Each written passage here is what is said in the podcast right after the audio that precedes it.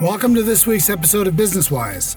This is a podcast series for entrepreneurs interested in expanding through learning and applying the management system discovered and developed by humanitarian, philosopher, and administrator, Mr. L. Ron Hubbard. I'm curious to see the responses we get to this episode of Business Wise, the one we're recording today. I don't know if my uh, listeners really do have a desire to stay out of trouble or not. That's the title here. It's uh, How to Stay Out of Trouble. Maybe you're just like me and always looking for trouble um, and have no interest in staying out of trouble. Maybe you're always in trouble and just think that that's the way life is. And so this episode sounds like it's just going to be pretty airy fairy.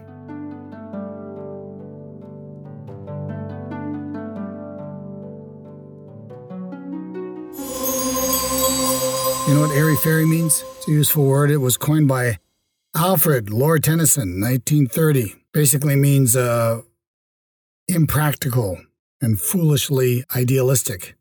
Me give an example here. This is Oxford. Love might seem an airy fairy romantic concept. So, airy fairy, like whoever heard of staying out of trouble, sounds kind of impractical, idealistic. I grant you, I grant you, if you're standing on planet Earth in the year 2023 after the birth of Christ, yes, you are in trouble. That's true. I guess it's all relative. But here really is the question What's the big deal about being in trouble? Read some headlines. Aren't we kind of in trouble already? So, what's with the concern of staying out of trouble? Oh boy, I can't do that. I might get in trouble. Man, get over it. You're already in trouble. So, maybe you figure you can skip this episode since it's all pie in the sky, but actually it's not. You can learn something very, very valuable from Mr. L. Ron Hubbard in this episode, and it's a simple lesson, and it will contribute to making you bulletproof. So, so stick with us. Like so many truths, what you're about to learn is a little counterintuitive. I mean, what makes sense to us and what we are doing every day, if it's leading us deeper and deeper into trouble. Now you're going to have to hang with me on this because it's, anyway. If what we're doing is leading us into deeper and deeper trouble, it might indicate that while it, quote, seemed like a good idea at the time, end quote, it might not be such a great idea after all. If you're in trouble, the actions you are taking that seem to make sense to you are clearly not that sensible. And the solutions at first glance might seem to make no sense. But then, of course, that makes sense because if they made sense to you, you would already be doing them, wouldn't you? And maybe you wouldn't be in so much trouble. Make sense? Anyway, you might have to replay this, what I just said to you a time or two, but trust me, it does make sense when you think about it. Okay, so how does this apply to staying out of trouble? Very simple. Stop avoiding trouble. See how much trouble you can get into instead.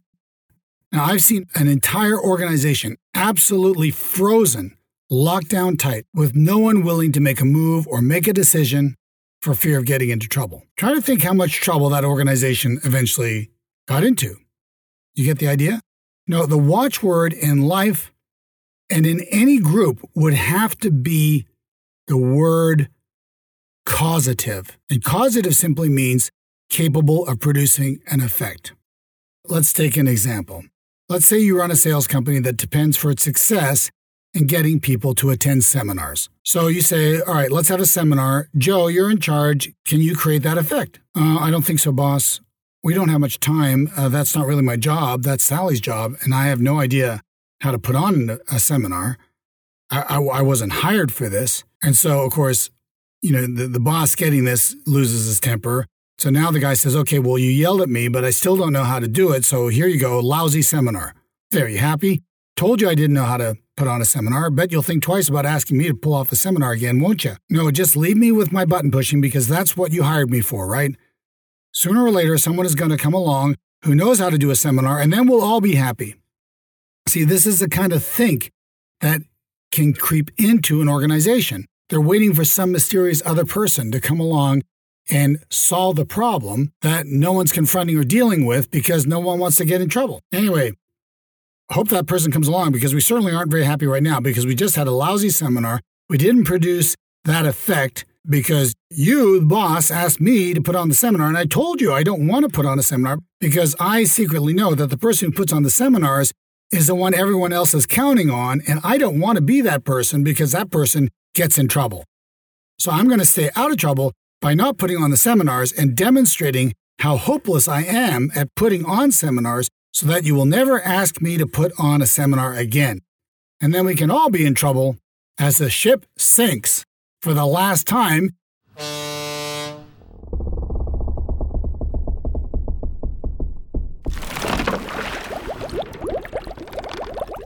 Because we have no seminars and we're all out on the street looking for another job. Make sense?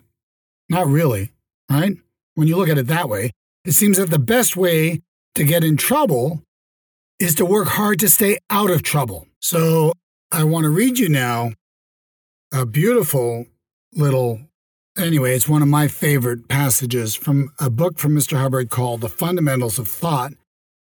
And there's a lot of mechanics behind this. He, this is a whole chapter that involves different elements, freedoms, barriers, purposes, games. We're not doing this episode on this particular subject, but he closes the chapter with these paragraphs. He says, quote, An unhappy man is one who is considering continually how to become free. One sees this in the clerk who is continually trying to avoid work. Although he has a great deal of leisure time, he is not enjoying any part of it.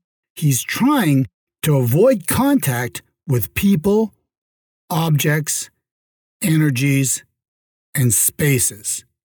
So, this is uh, really one of the reasons why I did the last episode of Business Wise to communicate or not to communicate was really to set up this particular episode. This series is a very informal series, and I'm not really sure what prompted me to do this, but I wanted to give you episodes of Business Wise that will help to make you bulletproof. Things that you can use to guide you in your life so that you can move forward with your ideals, with your purposes, with your group or company, and be able to not feel the impinging effect of your environment so that that environment cannot stop you in any way. And ideally, you cannot stop yourself in any way. And this is one of those tools, but it builds on the last episode where we talk about communication. Because to handle something, you must communicate with it. We covered this in the last episode. So if you decide you're not going to communicate with something, well, then de facto, you are no longer able to handle it because you're ceasing to communicate with it. And therefore, you can become the effect of it, right? You cannot handle something you are not in communication with. So the more you cut your communication with things, the less you'll be able to handle. We covered this in the last episode. I'm just doing it as a quick review. But look at what Mr. Hubbard says here. He says, although he has a great deal of leisure time, he is not enjoying any part of it. He is trying to avoid contact with people, objects, energies, and spaces. He eventually becomes trapped in a sort of lethargy. Lethargy means a lack of energy or enthusiasm. You know, you see this guy and he's got a soulless life.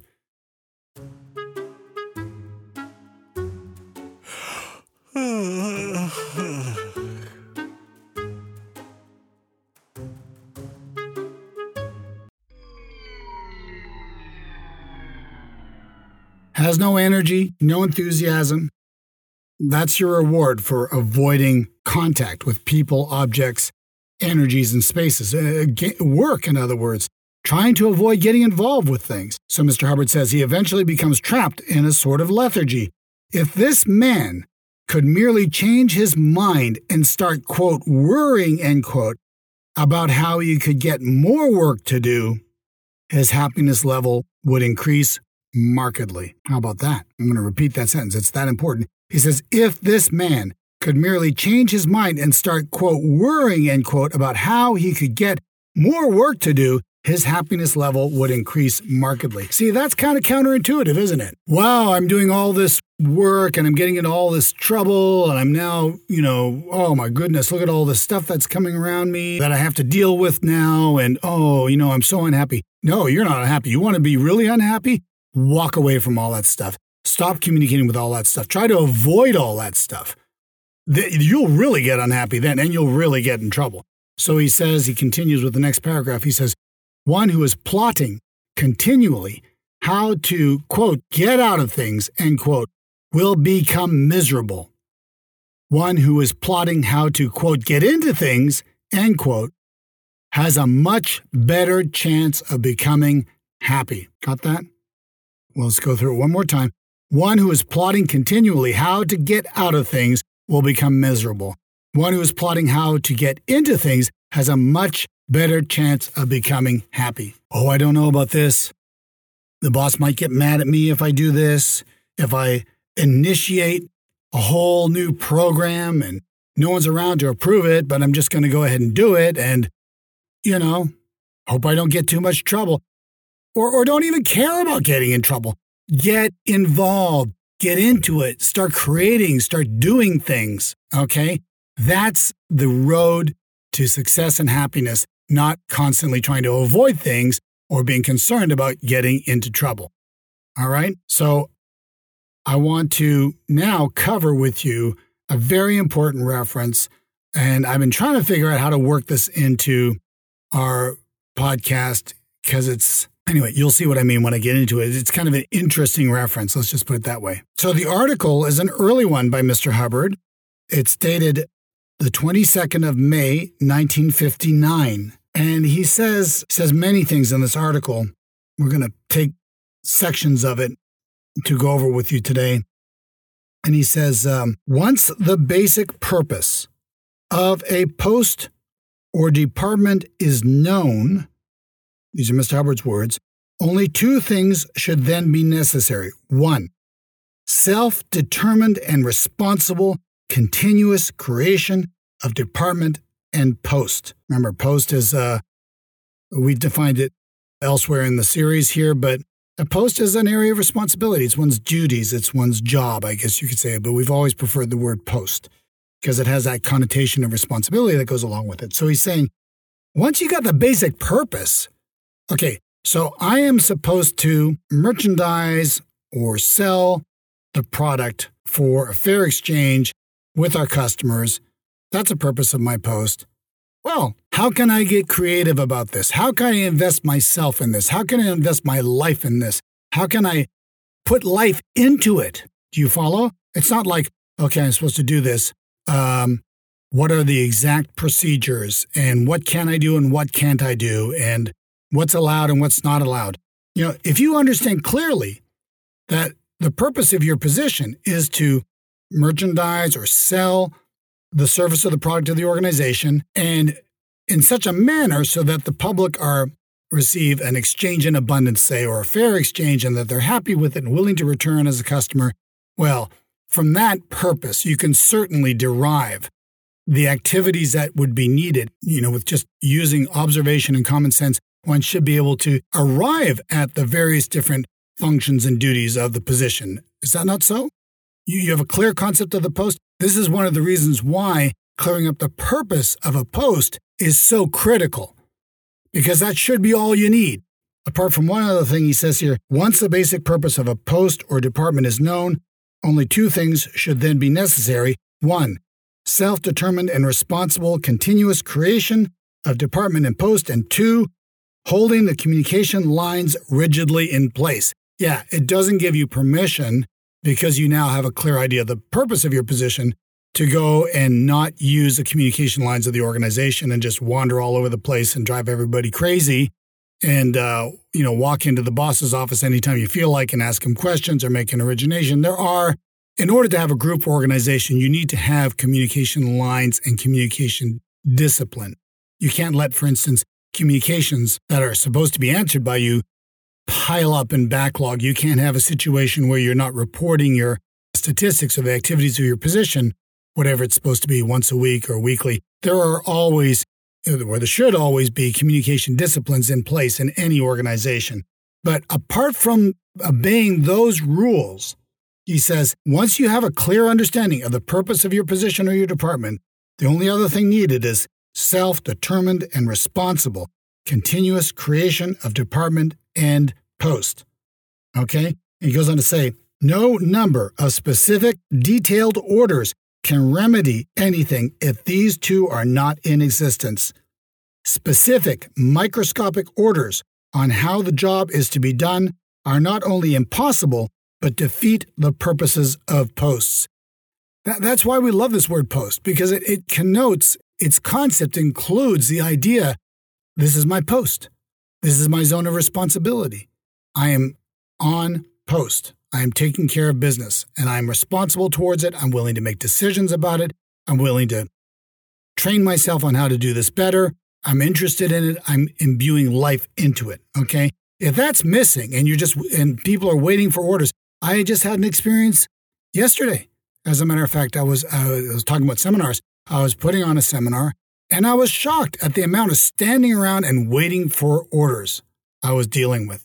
It was like, wait a minute, aren't you interested in this? Can't you imbue life into this? Like, we're about to have a seminar with 75 people. We're going to interest them in the Hubbard Management System. We're going to get them enrolled and starting on their journey to study Hubbard Management and change their lives for the better. And can we get a little perkier around here? Can we make some decisions around here? Can we show some initiative around here? This was something that uh, crossed my mind as I was working on this project. Certainly not everyone was in that category, but there were individuals in that category. I could tell they were just waiting for instructions instead of understanding the purpose of their post. So he goes on to say there are two ways of being a total effect just to fixate and act not at all. So that's one way. I'm just not going to act. I might get in trouble. I'm not going to do anything. I'm just going to wait for orders. That way I won't get in trouble. And then he goes on to say this. So again, he says, just to fixate and not act at all, just to disperse and throw everything off with resultant confusion to all. See, that's the two ways you can be a total effect total dispersal or total fixation. Dispersal means what?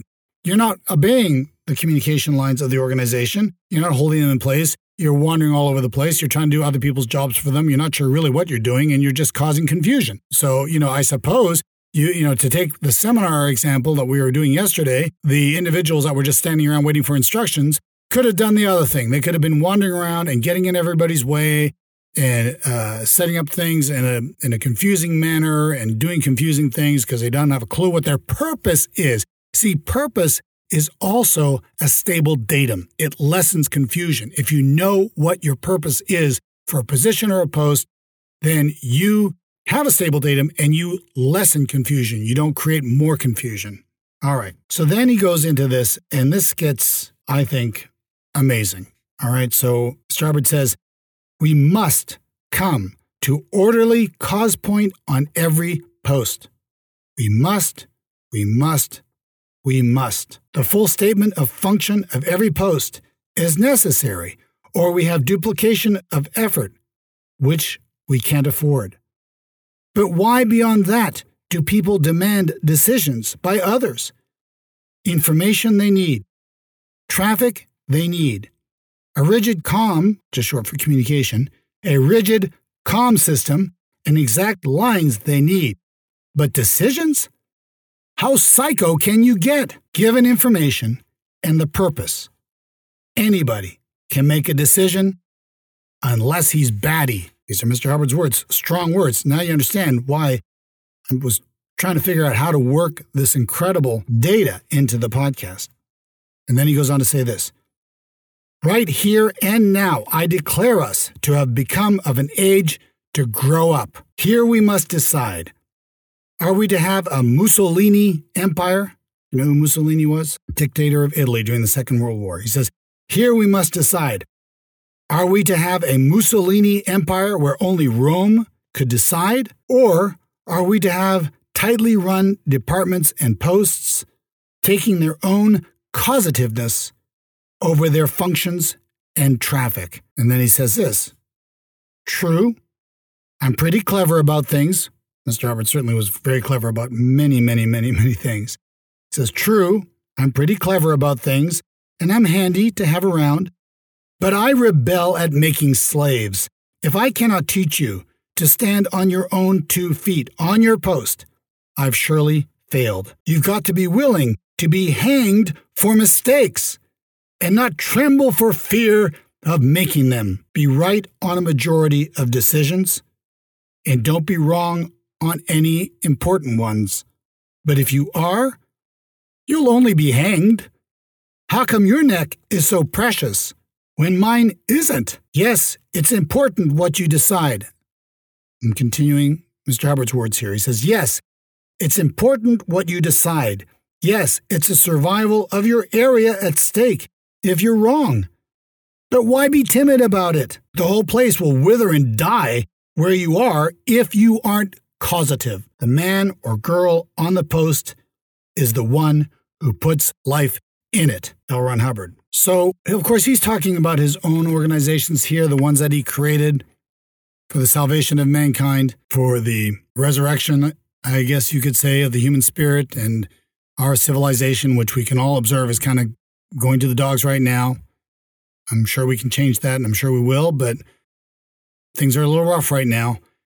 And he's making a point here. Now, your post whether you're a business owner, whether you're a receptionist in somebody's business, whether you're a salesperson in somebody's business, whether you're a healthcare provider, a restaurateur, it doesn't really matter. Why not take a causative approach to your post? There's no sense in being effect. There's no sense in waiting for others to act or to decide. What if all of us understood clearly the purposes of our posts, whatever they might be, and while staying in compliance with the, the rigid communication lines of our groups, how we're supposed to correspond with one another, how we're supposed to connect with one another. We keep all those disciplines in, but we have a very, very clear idea of our the purpose of what we're doing and how it fits with this growing movement to bring back civilization to man and bring about a better world. What's our role? What's our post? What's our position? What's our where do we where are we placing our feet to make our stand? for mankind. And once we have a clear understanding of that, what our post is, what our you can assign yourself a post, right? Doesn't have to be signed by anybody else. And this is my purpose, and this is what I'm here to do. Be willing to make decisions. Be willing to show initiative. Be willing to risk your neck. What makes your neck so precious over anybody else's? If we don't stick our necks out, then as Mr. Hubbard says, the whole place will wither and die. So don't be afraid of getting in trouble. That way, you will probably have much better luck staying out of trouble. Just get involved, communicate, make decisions, show causativeness, show initiative. And I think if every one of us takes this to heart, as Mr. Hubbard has gone over with us so eloquently here, I think we'll see prosperous businesses, happy staff that are doing very well on their positions because they've adopted this attitude a very strong business dynamic in Wise, particularly where we're all there backing each other up and willing to be cause and put our groups together and network and push power to one another and all these marvelous things that I think we can all envision in our mind's eye, well worth striving for. But we will never get there if we're not willing to be causative, make decisions, and so forth. Okay, so um, bit of a tricky one to relay this this episode, but I hope you kind of got the idea. I hope it was useful for you and wasn't just me on a tirade. Please let us know if you enjoyed it by giving us a like if you liked it, making a comment, writing us at info at wiseeastus.org. These last few episodes have really been involved with how to make you bulletproof. I'm probably going to take a different approach next week. I've got some ideas for you, some things I want to go over with you, but I uh, hope you enjoyed this episode. And uh, thank you very much for listening. We will talk again next week.